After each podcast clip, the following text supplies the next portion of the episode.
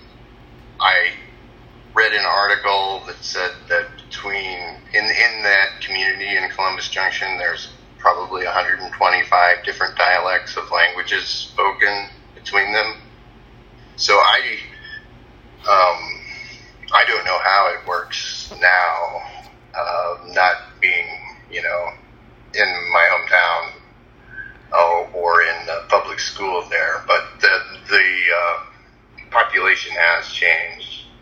There are still a number of, of, of folks who are Hispanic who, who work at the uh, at the Tyson plant too. There, you know, there's um, there's a real backlash to that. I mean, we have a serious racism problem in, in Iowa, and it, was that way when I was a kid, um, and it, I it hasn't gotten better. I don't think. Um, yeah. And so, yeah, most most Iowa towns that aren't meatpacking towns are majority white. I mean, overwhelmingly majority white. I went to the University of Iowa and um, completed my. Uh, I went to study pharmacy. Um, the University of Iowa has a, a pretty well regarded pharmacy program. And so I went in through the, it's a graduate program. So I, my, I started as a college, uh, college of liberal, liberal arts student and, um, did my pre-pharmacy year, applied for the graduate school, took my pharmacy college admission test, the PCAT, and I got in and I did a year, and then I uh, dropped out for a variety of reasons. Um, there was a few years in between where I was sort of kind of drifting and um, not quite sure what to do with myself. So I ended up, um, I moved to uh, Seattle and I joined the Navy there after 9 11. Um, was was 9-11 a, a, a, motivating factor for you wanting to join the U.S. military? Yeah, yeah. Let's see.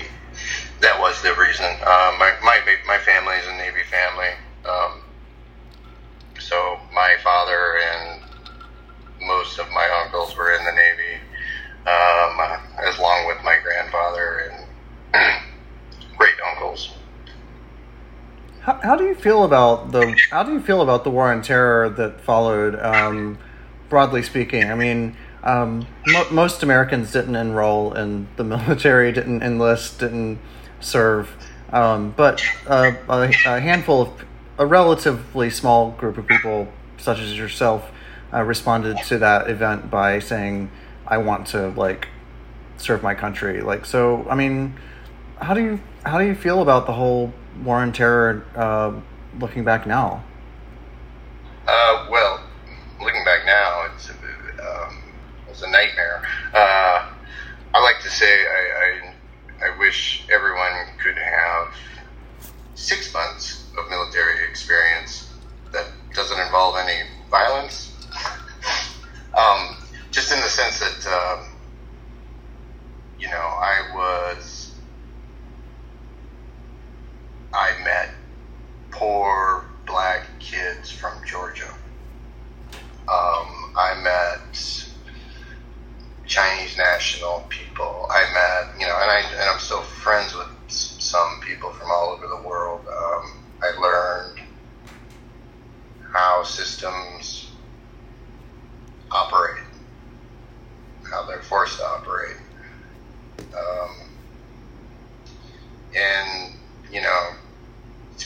reason I, I this this has affected me rather um, strongly is because I, I do I do think the public service is a is a good thing, and that doesn't mean the military always. At that time, that's the only thing that I could see myself doing as a public service. Uh, I just didn't have the imagination or the wherewithal to go.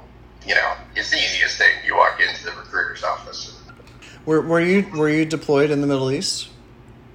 No, I was not. Um, I was on board the um, USS George Washington.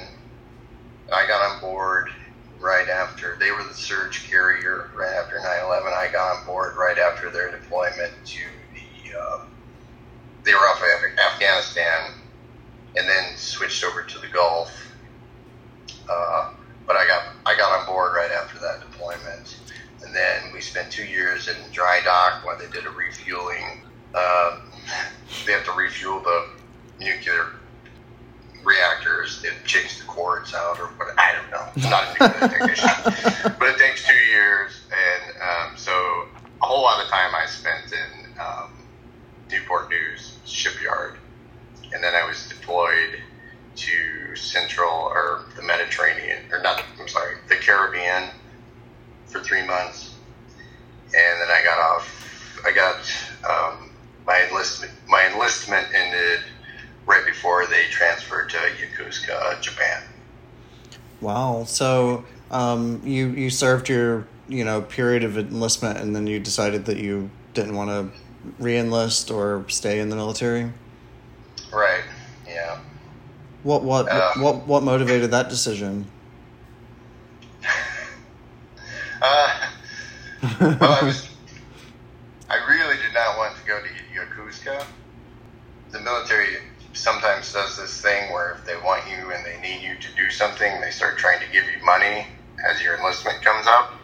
And I was kind of waiting for them to do that or give me the option of switching over to a smaller ship and you know it's not stationed in Japan, and uh, that never came up. So I just my day came up and uh, I got out, and uh, yeah, it, it was a relief and a like a guilt thing at the same time. You know, it's.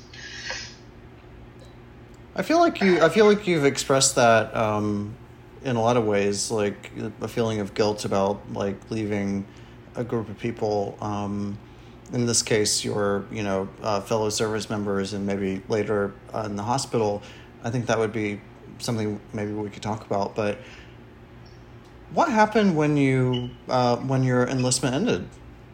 Okay, so my enlistment ended in 2006. Um, I stayed in Virginia for about six months after that, in a very uh, Norview Virginia, which is a a, uh, a very poor, um, very black suburb is not the right term neighborhood of Norfolk, Virginia, and I was trying to get into the Merchant Marines to become a Merchant Marine, and I was also seeing a girl who was also about to get out of the Navy, so I was kind of waiting on her to get out and uh, see where that was going to go and that didn't go anywhere. So, um, so then I moved back here to Iowa uh, for for a couple of years.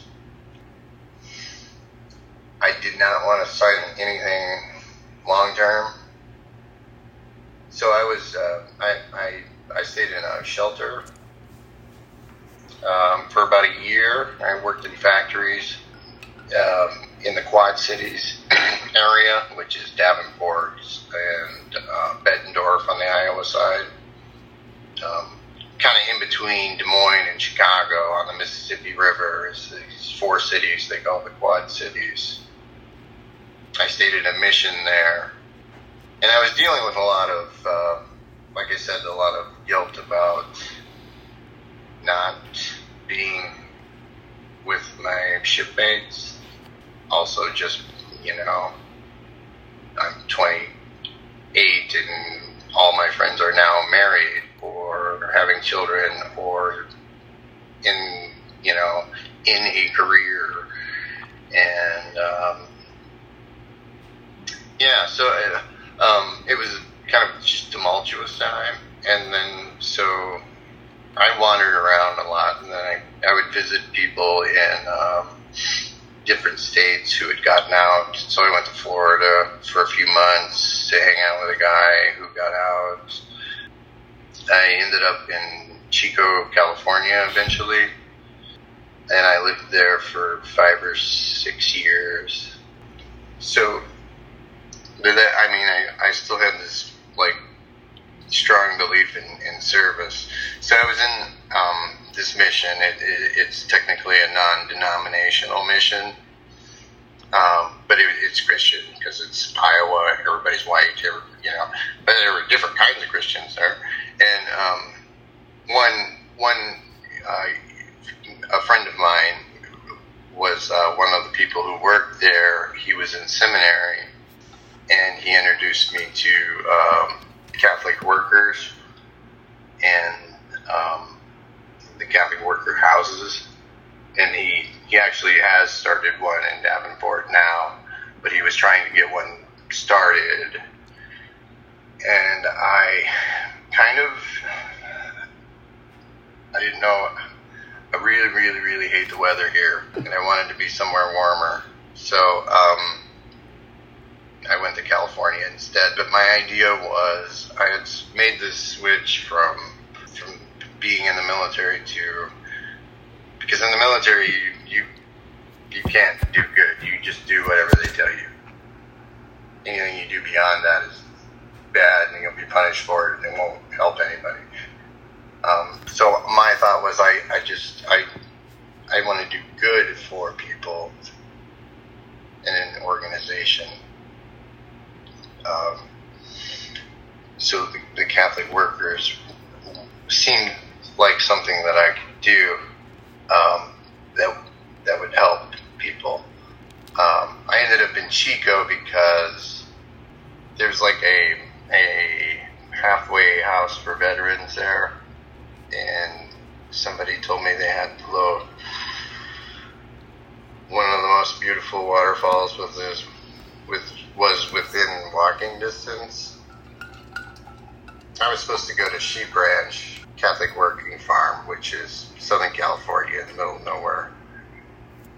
And uh, rather than get on a bus and go out there, I uh, I went to Chico instead. Stayed at the VA halfway house, which was probably a better decision because the sheep ranch farm was for um, people in um, hospice care for um, HIV and AIDS, and it was like a retreat place that they could go.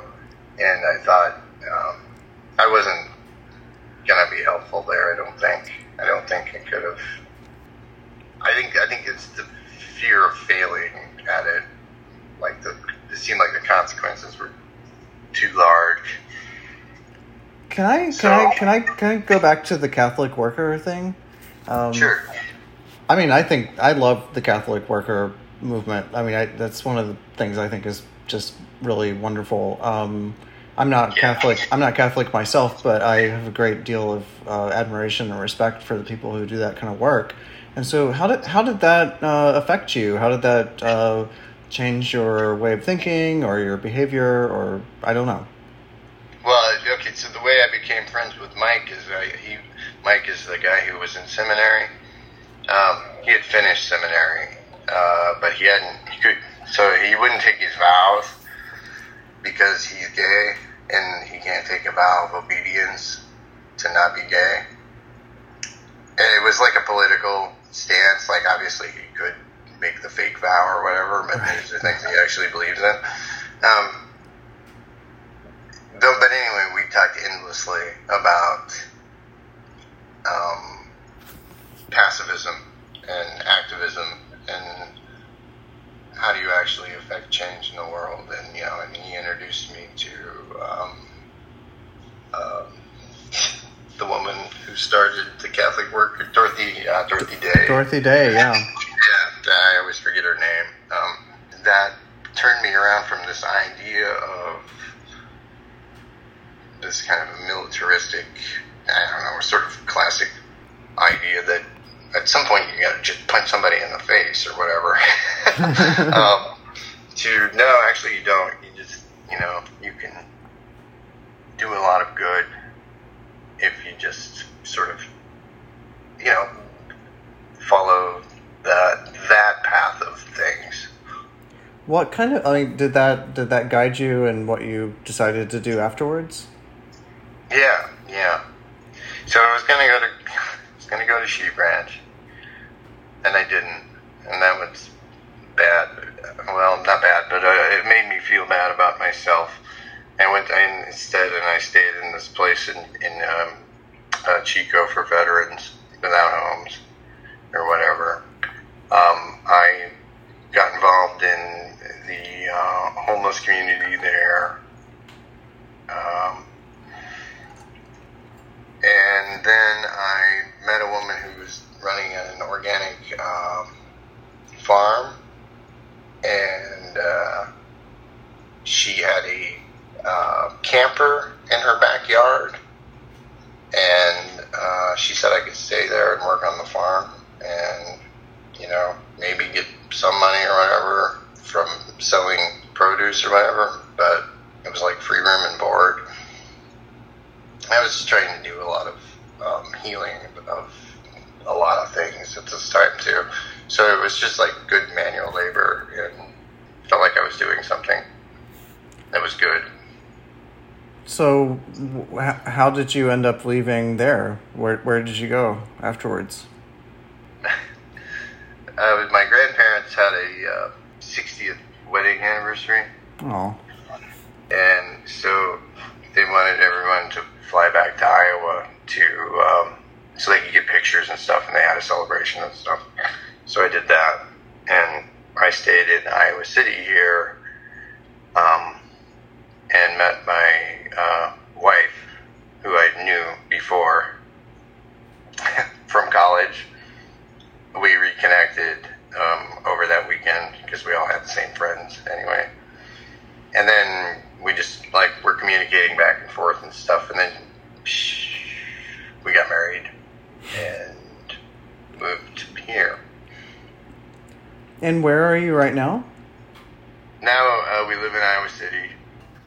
So, um, maybe you can tell us about how you came to work at the University of Iowa.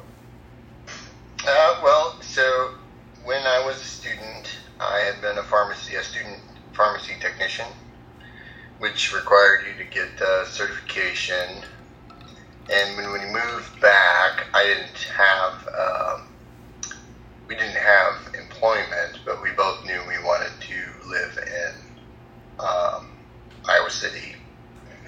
That's where our friends were, and it's close to her her family. She's from Buke originally, so I always knew that I wanted to work at the university. Um, so. Uh, I got a job as a custodian um, at first, and I cleaned patient rooms in internal medicine, and then uh, eventually became a pharmacy technician. For the last two years, I have worked in investigational drug service. Uh, what is the investigational drug service? What is it? Yeah. Or what? What? Uh, okay, so it's it's the pharmacy that handles all of the research, the clinical research trial medications. So, um, if you are running a medical trial for a experimental cancer drug, we are the pharmacy that stores the drug, that orders the drug, dispenses the drug, keeps track of drug returns, um, that sort of thing. It's a lot of data management and um, meticulous record keeping. What uh, w- were were they involved in the vaccine testing? Yes, they did the Pfizer.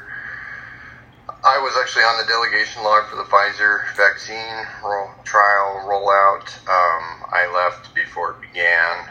Um, uh, they also did the AstraZeneca I don't know if they ever enrolled for that. They're currently doing a Novavax one, and I'm trying to get in it, but I don't think I'll qualify.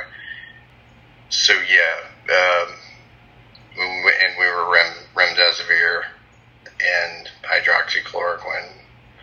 yeah, that that wonderful drug, uh, hydroxy, what's it called? Um, so you guys actually like uh, tried out rem. I can never say this word. It it kills me. Remdes remdesivir. Like you were like one of the first places that was trying that out or testing it. Yes. Yeah. Um, that one was. Uh, I'm trying to remember when we first started getting patients, and I have a little timeline. So in Iowa, for a very long time, we had our first cases were here in Iowa City, and they were related to a cruise ship that um, some local people had gone on, and they came back and tested positive. And that was in March 8th. So the first patients that we first got was one one of them was from that cruise ship.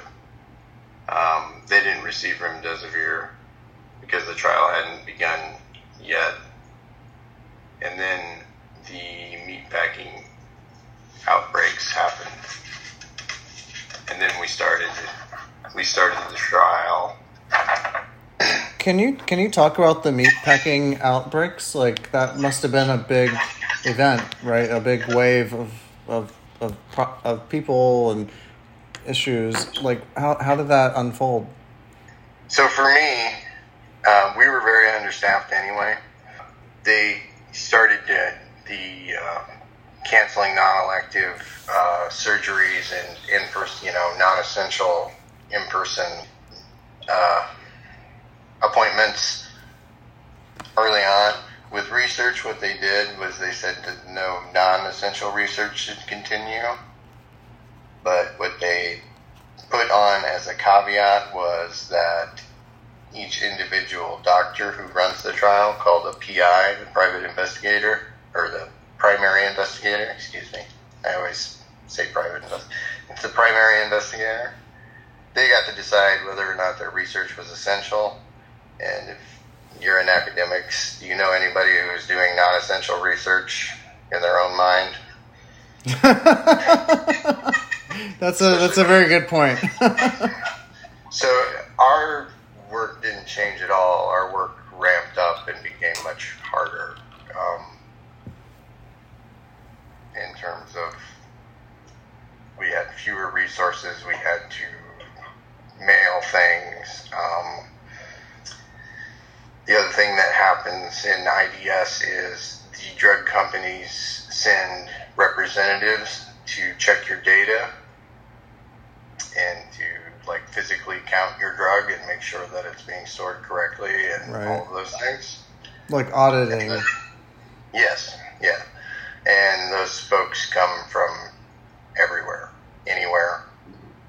You have no idea. The day before, they may have been in New York or Washington or, you know, and then you, me as the technician, would meet with them, go back into a small back room and count tablets and stuff together to make sure that they, you know, what we had written down, what was was actually what we had.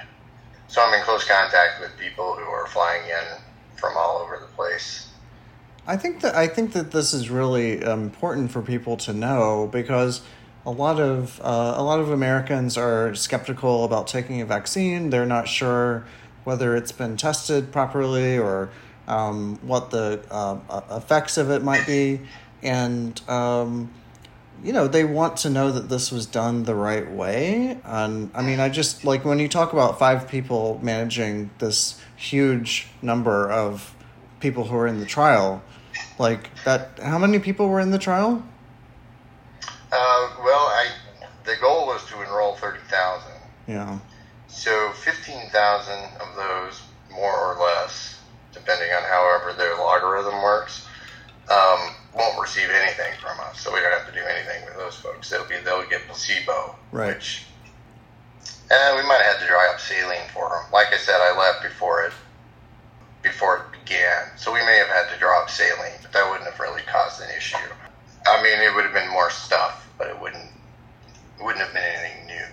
It's not like thirty thousand people show up in one day. You'll have six patients a day that you need to prepare this vaccine for. So you enter in um, some information for uh, a subject. Uh, the computer or the website will spit back out at you, the unblinded person, whether or not the person is going to get actual vaccine or they're going to get placebo. Um, and then you draw it up and give it to the nurse. Do you, I mean, do you feel like five people is enough to handle this job? It was we were understaffed way before any of this began. Way understaffed. You were understaffed when things were semi-normal, and then you're understaffed when the biggest crisis of our lifetimes is happening. yes. Yeah. Yes. Can you just talk about your experiences working at the University of Iowa? Like, um, what what was that like? Um, up until this year, it was amazing. I mean, and this year was amazing in the sense it's big, jumbly bureaucracy, and it has all the problems that come with that. Um, it reminded me, you know, very much of my ship in the Navy, except I got to go home every night instead of sleeping there. Um, so there's a lot of um, there's a lot of brilliant people who work there as well. Um, the woman who runs IDS is uh, is uh, past retirement age. She's I, I don't know her exact age, but uh, she started IDS because it was a thing the university didn't really want to do at the time, 40 years ago. So they took like one of the two or three women pharmacists and told them they had to be in charge of it. and she ran it for. She's still running it. Um, they should name it after her. And she's an, just an incredibly brilliant, nice person. And um, the reason I applied for the job because I knew there was no additional pay or benefits uh, to doing it um, was her. I just I wanted to work for her. Um, I knew her because IDS used to be located at the same on the same floor that I cleaned as the janitor, so I cleaned her pharmacy. And then then you were working there as a pharmacy tech, right? Yes, yeah, and um, just learning from her. You know, forty years of experience, uh, running drug, tr- you know, running drug trials, you know, it was it was amazing because we would have these meetings um, that were supposed to last an hour, and she could cut them to fifteen minutes because you, you know you don't have to explain to us how this works. We know how it works or whatever, or your study's garbage. You need to go back to your bosses and fix it. You know, What what what were the everyday like aspects of your job? Like what what did you do most of the time? Most of the time, um, uh, filling prescriptions. So in the morning, uh, we'd come in. I come in about eight, and um, probably over fifty percent of our drug trials are cancer trials.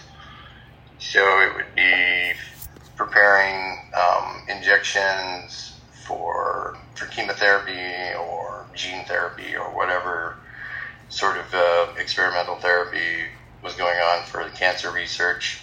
But um, the, the hardest part about it is not the actual prepping, prepping and doing all of that. It's actually the paperwork that goes along with it, which is documenting everything, making sure that um, you're grabbing, you're getting the correct drug to the correct patient Did for the correct trial. Did you did you interact with the patients much, or was this purely sort of like uh, the like the back end, like handling the paperwork and processing things? mostly back end. Uh, there were a few patients who would pick up directly at the window. Um, there's you know there's a few.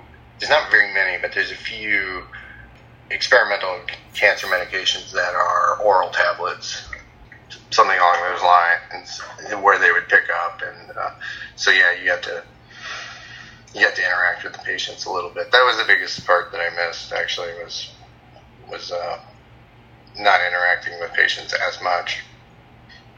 Right. I mean, so I mean that that that that ability to serve people seems to be really important to you. Um, what happened?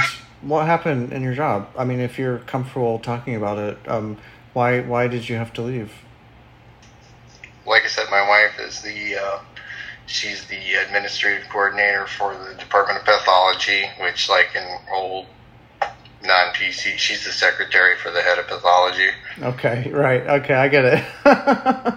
so, in February, we knew that the um, CDC tests were garbage, and the Department of Pathology knew that the CDC tests were garbage. Our governor was saying that there was no community spread in Iowa. Um, so I knew that uh, we had no idea what was happening in Iowa because we had no tests because the Department of Pathology was scrambling to devise its own test before we even had FDA approval to do it because we knew we would have to do it as soon as they said we could. So February 29th, I think, February 29th, CDC says we can make our own tests March 25th, we finally rolled out our own PCR test, and that was for patients and uh, symptomatic employees only, um, just because of lab capacity. You said that was in March? Yeah, March 25th. This stuff is all public, publicly available knowledge. Well, thank, um, I mean, thank you, though. Like, I, I, I, want to make sure I keep track of all the particular details. Um, sure. That's March 25th is when they started a PCR test for the healthcare workers and the patients who qualified. So if you were coming in for a necessary surgery, they would test you. Okay. Um, if you if you had symptoms as an employee, they would test you. There was a there was a whole screening process. Yeah, they started setting up screening process at the door, which was, hey, do you got a new cough? Do you have a fever? Blah, blah, blah. Bye. And that was it. So, three years ago, my wife had LCH, which is a rare form of uh, leukemia, multi multisystemic LCH. So, it's a form of leukemia. Uh, presents in different organs. It's incredibly rare. It presented in her lots of different organs, but in her lungs um, oh, God. as well. So we did a year of chemo. Um, everything got cleared up. She's still clear as far as that goes. But uh, I think the day the day they said all classes were going online, she stopped going into work. And that was in March as well. Yeah. So at that, that, at that time, we were being told that asymptomatic people do not transmit the virus, which is not true. And it wasn't true even according to the CDC at the time. I know because we argued about this in the pharmacy over and over again. And I would look at the CDC guidelines and it would say asymptomatic people could appear to shed some virus. This is not the primary way in which the virus is spread, which does not mean that it does not spread that way. It just means it's not the primary way. And what does shedding mean? And mm-hmm. shedding means they breathe and sneeze and wipe their eyeballs and all of that other stuff. then on March 12th, my coworker, my fellow technician, who um, does things like watch Joe Rogan, told me about told me about the Joe Rogan show where he had Michael Osterholm on to talk about the coronavirus. Michael Osterholm is the head of CIDRAP, the University of Minnesota. It's a like basically a pandemic preparedness think tank kind of thing. He's now on Joe Biden's coronavirus task force because what he said on that March 12th interview was, yeah. So I checked him out because I never watched Joe Rogan. I don't like Joe Rogan. That's the only Joe Rogan episode I ever heard. But uh, he said that it was uh, aerosolized, that asymptomatic people were obviously spreading it. So at that point, when I would come home from work, Heather's no longer going to work. Um, she uh, got permission to work from home eventually. For a while, she had to just call in. Uh, I was uh, socially isolating from her, so we have like a big porch. I would come home, strip off all my clothes, head uh, to the shower, and then um, we would hang out for a couple of hours on the porch because it was outside, and then I would I was sleeping in the basement, and she was sleeping upstairs, and then we would just try to avoid each other, which wasn't too hard. Um, well, it was it was hard emotionally. It wasn't too hard physically to do all those things. We have a we have a big house. It's got two bathrooms, and so we could actually do that. Um, can can you can you describe what it was like to go to work in March or April of twenty twenty? Like what was what was going through your head? What was your day like when you had to actually go in, and you knew that you knew that things were bad? awful. Um, I was uh, mostly extremely angry all the time. Why um, why why were you angry? Because they were lying to us. Who was the university leadership? Yes, the governor, the president, um, all the way up and down. And at first, the university leadership was very supportive sounding. Like, we will take care of you, coronavirus treatment will be free, the tests are free, um, we're going to give you $300. They gave us $300 bonus one year, or one month. Uh, then they furloughed us for two weeks. uh, that's that's that's robbing Peter to pay Paul. Yeah, exactly. But at a certain point, when the governor had declared that there was community spread in Iowa, we were told that if you caught the coronavirus, you caught it in the community, not at work. And if one of your coworkers had been had tested positive, you would not be told because of HIPAA, which is not how HIPAA works and not how contact tracing works. Yeah. it became really clear to me that in terms of um,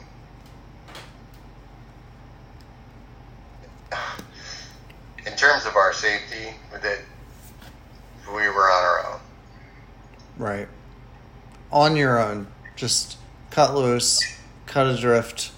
Like, you guys figure it out. We don't care. Right. No, no. It, I mean, they wouldn't say it like that, and that was part of the maddening thing. They would say we care very much, but the there's just so much community spread that you could have gotten it literally anywhere. And you know, and like I said, at the same time, I'm having drug monitors fly in from O'Hare, and it's to talk to me in a back room while we count pills together. You know, with no mask because nobody can wear a mask because there's a shortage. Oh my god. So for a while, you know, and this is about the time that things are going bad in New York, like real bad. Yeah. And uh, I came to work and I would, um, I had to stop riding the bus at that point, so I was walking. It's a mile and a half. It's not bad. It's it's probably good for me. Right. But I would be in tears by the time I got to work. Like I had a friend who who was a custodian that I knew from before who got angry at the screening process because at this point, anyone with half a brain knows that the screening process is garbage. Because the screening process just asks you if you if you have symptoms, and Okay. then and you have to do this every day. And there's only like three points of entry to the hospital, which is enormous. And anyway, uh, it was it was an additional frustration um, to everything else that was going on. So people would yell at the screeners, um, who were fellow employees or whatever too. But sometimes this guy said like he threatened them in some way or another and was fired. Um,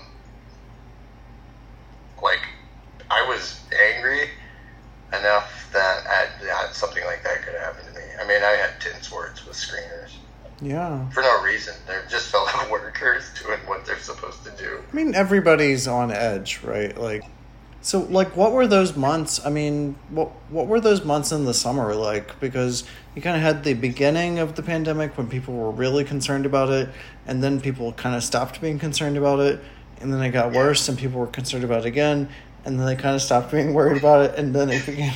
Like, what was it like over the summer?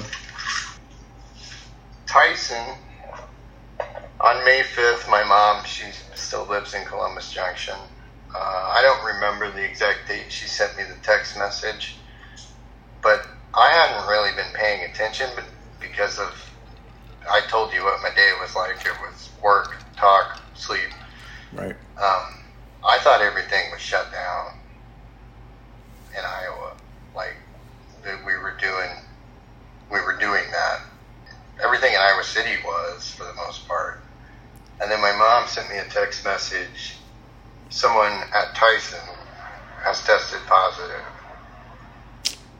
And I thought, because I had worked there for a summer, my senior year, and I just thought if Tyson is open, then everybody in there has it.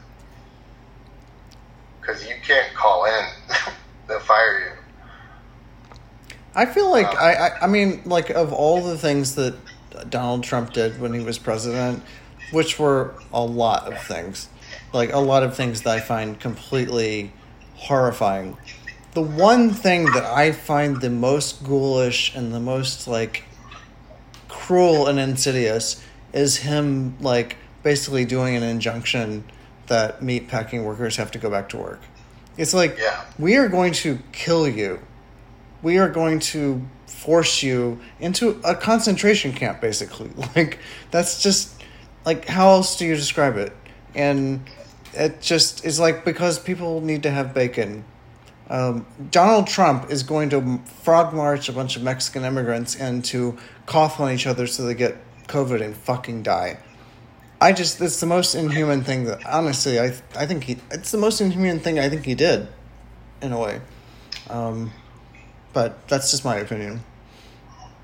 And they were never in any danger of running out of food.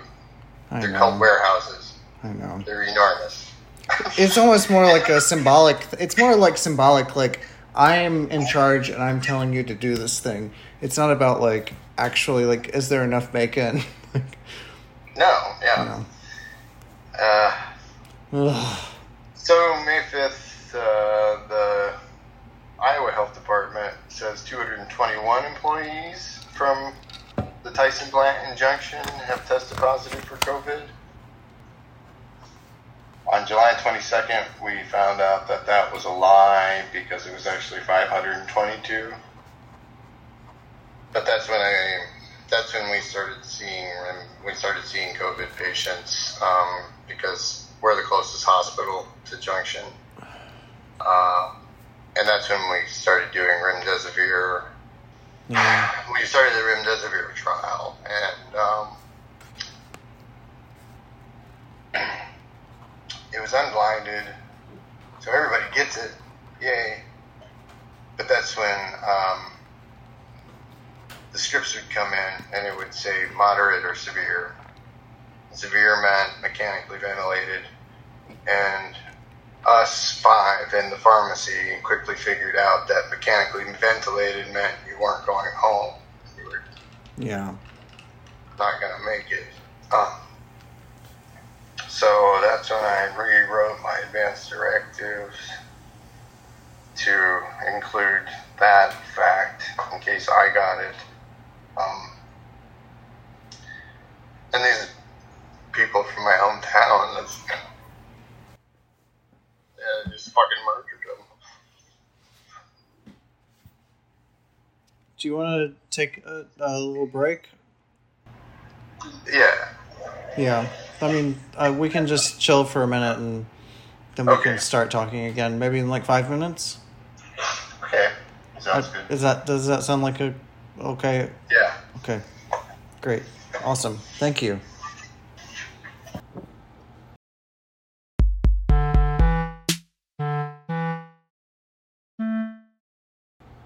So so so what happened with your job at University of Iowa? Like how did, how did things end up going bad? Um, well, uh, the state had already opened up. We have 99 counties because God knows why. But the governor had decided to re- basically um, eliminate restrictions for 77 of the counties. And uh, so that meant bars, restaurants, whatever, anything can be open. Um, there were some fake restrictions in place, like 50% capacity. Um, there's never been a mask mandate in Iowa. Like I said, they, we were doing the opposite of testing and tracing at the university, so I know the state wasn't doing it. Um, it was around May 20th. All of this is building to. On May 20th, I was walking home, and it had snowed that day. And instead of walking home, I walked to the ER because I was afraid I was going to jump off the Iowa Bridge. There's a bridge that you cross that divides the town. Um, it goes over the Iowa River. It's kind of a popular place to jump off of. And that was on and that and that was on your way home. Yeah. So instead of uh, walking home, I went to the ER. Spent several hours there. Finally convinced the doc there that I wasn't. I I just needed to go home. I was not going to stay in the hospital um, for fear of contracting COVID. So my wife came pick me up. I started the process of getting FMLA paperwork done so that I could take medical leave. I went to work the next day, kept working until June 3rd. My FMLA paperwork was approved. And then I just kept getting extensions on that from my psychiatrist. Um, I applied for long term disability insurance through uh, University Benefits Office and got approved for that. At which point, um, this was in October. So at that point, you basically you you either they they let you go for medical for, for medical reasons, or you come back to work. I guess because you're better or whatever. Those are kind of your options. I was out of FMLA leave and out of regular leave. so I was discharged October 31st for medical reasons. So you weren't like fired. Right. Uh, yeah. No, I wasn't. No, I guess. I don't work there anymore. I do. Um, I get. I get sixty percent of my my pay through long term disability. My wife still works there. She still works remotely. Uh, so I get my health insurance from her. Our house is uh, on a VA loan, so through the CARES Act, I can defer payments for a year. That's great. Yeah, and in many ways, we're really, really lucky. I mean, I guess like, wh- what would you want people to know based on your experience working in this um, medical setting, this university setting, um, in the context of COVID and testing of vaccines? All, what would you want people to know uh, if they were listening to this? Like, what what kind of takeaway would you want people to have? Well, So, uh, as a like a veteran, I uh, have PTSD from things that happened to me in childhood. I've been in therapy for many years, trying to process that trauma. Uh, what people don't know, because it's happening to them right now, is they're being traumatized every day. Right. And they're not processing it. So I don't know how that's going to express itself in the future, but it's probably not going to be in a healthy way. Right. Um, right. I've, I've thought about that a lot. Like, I've thought about, you know, like my great great grandfather was in World War One, and he came back and he was traumatized. I mean, they didn't have a word for PST, PTSD back then, but he was traumatized. He was an alcoholic. He was abusive. He was violent and cruel. Um, he beat my great grandmother, and then my great grandmother hurt my grandmother because she had grown up with that. Then my grandmother hurt us um, because it just was uh, reverberating through the generations. And I really wonder how people are going to process um, this really abnormal, hard weird thing that we're going through. Um, those of us who have an income and it's comfortable enough, like that's it's still kind of bad, but like I really wonder what I really, really seriously wonder what the long term ramifications of this are going to be. Yeah, um, I think uh, I think if any, yeah, if there's any takeaway, it's it's that. Um, this is the first first pandemic we're going to have to deal with. The next one's going to be a yeah. psychological one.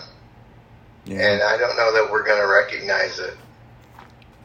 I don't know that we have the wherewithal to deal with it. Um, and that's more what frightens me than anything else.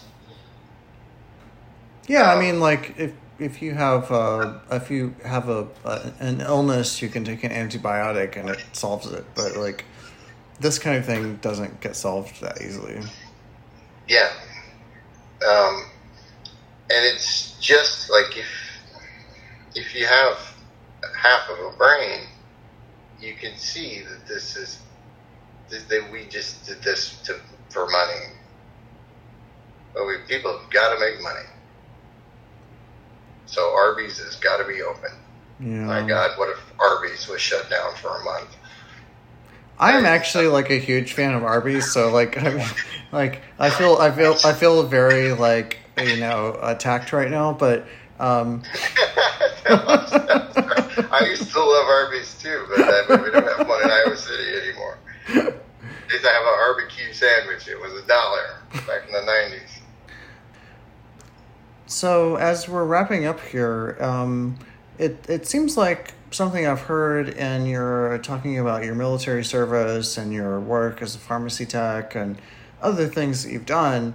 That this um, idea of, of, of public service or uh, maybe sacrificing for other people um, is something that seems like it's really it's been really important to you. So like, I wonder if you have any thoughts about that.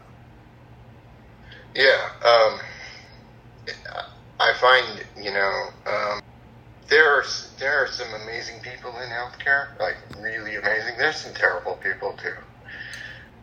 It's like taking the best people that you have and sacrificing them for, for no reason. I guess the question is like, why do you feel guilty about leaving them or leaving your your your your um, shipmates in the Navy. Like, why is that such a um, a sense of obligation that really matters to you? Like, why why do you think that is? I don't I don't know. Um, I've had I've had um, periods of time in my life where it felt really meaningless. Um, like I work at the widget factory. Yeah. Watch, watch Seinfeld reruns, and that's when um, like that kind of uh, meaningless life or whatever catches up to me, and uh, it, it causes depression in me. So it's in a way it's a selfish thing. Like I have to be doing something that I feel like I'm helping other people, even if it's Yeah. being a janitor at the hospital. And I, I, I think I discovered that pretty early on in my twenties. Um, I just uh, found that that having a rewarding life meant doing something for someone else. I think that um, I can't remember what part of our conversation it was. I'm I'm losing it a little bit, but you talked about one of the positions that you had along the way as like it's not hurting anyone. It at the very minimum, it's not hurting anyone. Like it's it might be helping people, but at the very minimum, I took a job in the Navy or I um, was a custodian in a hospital or I was a pharmacy tech. Like the one thing I could say is that my job is not hurting anyone. It might not accomplish that much, maybe it does, but like I can be happy that like my job is not hurting people in the way that like if you work for a big corporation, you're kind of like doing you're doing the bidding of the evil corporation, right? Was that Yeah. something that was important to you? Yeah. Um, trying to think of. I worked before I got a job at the university. I was a temp worker at a sort of fly by night manufacturing place that basically just boxed goods for uh, Procter and Gamble. So it's just like a I don't know, a, a generic factory job for the shampoo corporation. and uh, the, working conditions were, were terrible, and um, you know, every almost everyone was an immigrant. And it's not that it was it was hard; it was just like it was it was so pointless and maddening. Um, I can't imagine doing that for an extended period of time. I mean, I was doing it to pay the rent. Um, right. so,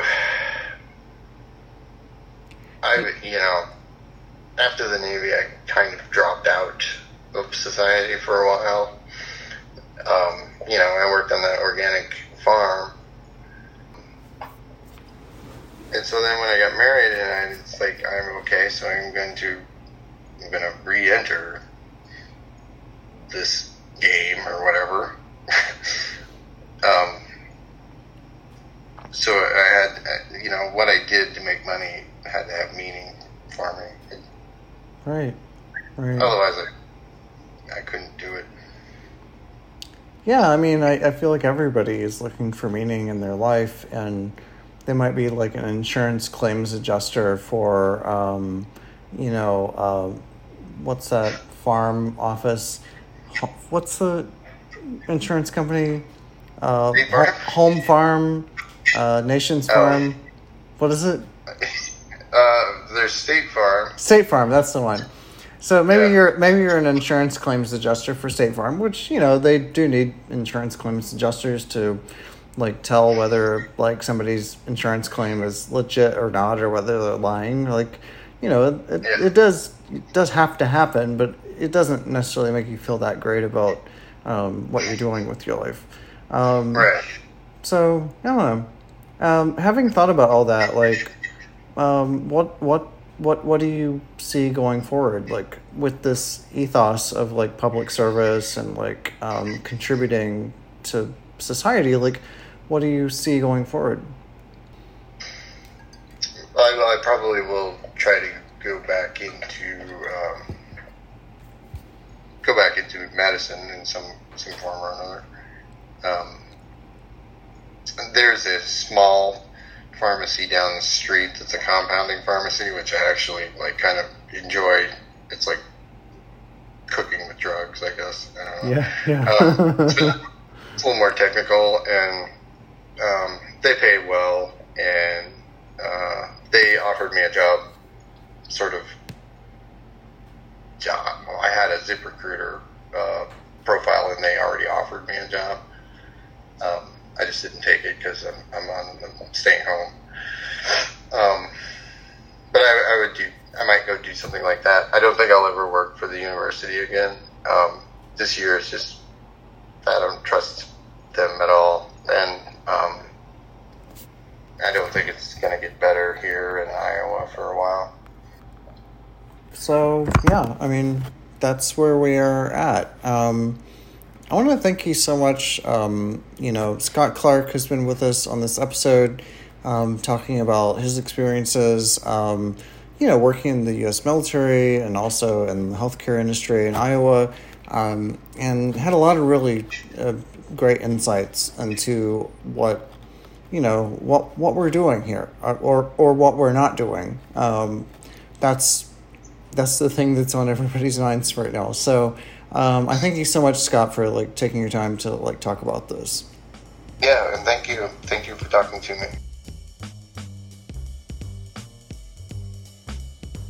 So that was our conversation with Scott Clark. Uh, I really appreciate the time that he spent uh, to tell a story and really opening up about some difficult things. But this is a window into a world that we need to know we're still in the midst, at the time of this recording, of um, the pandemic.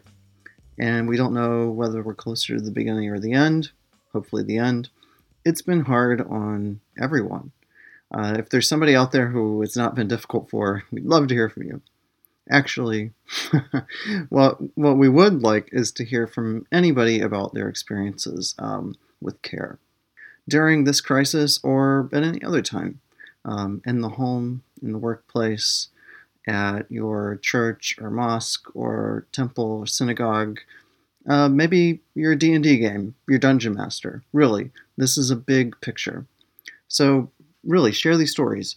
If you want to be in touch and have a conversation, uh, you can contact us at thetactileworld at gmail.com. Our theme music is by Tender Pony, and other sound edits and interstitials are by Patel Brothers Bingo. This is a uh, production of New Romantic Robots and Tropics of Meta. Thank you. Have a good day.